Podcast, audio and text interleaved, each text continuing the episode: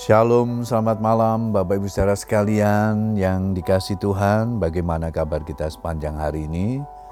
Saya percaya kita semuanya dipenuhi dengan sukacita oleh karena kasih setia pemeliharaan Tuhan dalam hidup kita. Malam hari ini sebelum kita beristirahat, kita akan berdoa.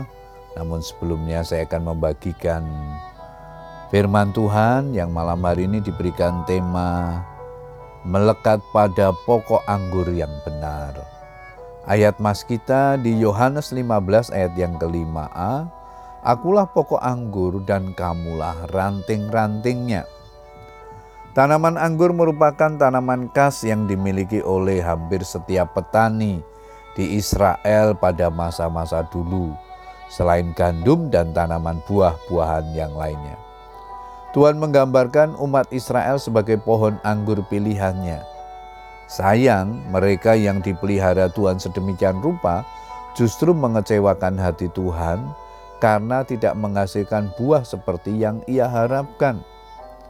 Aku telah membuat engkau tumbuh sebagai pokok anggur pilihan, sebagai benih yang sungguh murni. Betapa engkau berubah menjadi pohon berbau busuk, pohon anggur liar Yeremia 2 ayat 21.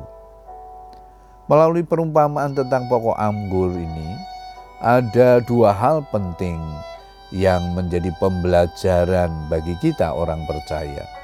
Yang pertama, kita belajar tentang persekutuan yang karib dengan Tuhan.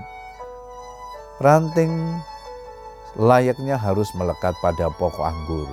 Jika tidak, Sampai kapan pun ranting tak akan bisa bertumbuh apalagi berbuah.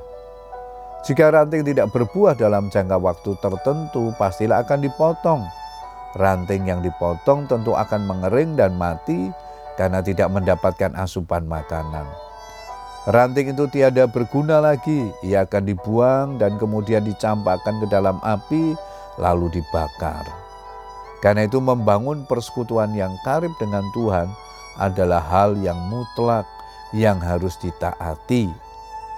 Yohanes 15 ayat yang keempat dikatakan tinggallah di dalam aku dan aku di dalam kamu. Sama seperti ranting tidak dapat berbuah dari dirinya sendiri kalau ia tidak tinggal pada pokok anggur. Demikian juga kamu tidak akan berbuah jikalau kamu tidak tinggal di dalam aku. Yang kedua kita belajar tentang hal menghasilkan buah. Syarat utama untuk dapat menghasilkan buah adalah melekat pada pokok anggur. Barang siapa tinggal di dalam aku dan aku di dalam dia, ia berbuah banyak sebab di luar aku kamu tidak dapat berbuat apa-apa. Yohanes 15 ayat yang kelima. Dibutuhkan kerelaan untuk diproses agar kita bisa bertumbuh dan berbuah. Karena setiap ranting padaku yang tidak berbuah dipotongnya, dan setiap ranting yang berbuah dibersihkannya, supaya ia lebih banyak berbuah. Ketika kita membuka diri kepada Tuhan dengan mengizinkan Roh Kudus masuk dan tinggal di dalam hidup kita, mau tunduk pada pembentukannya, mau dibersihkannya, maka hidup kita siap untuk menghasilkan buah.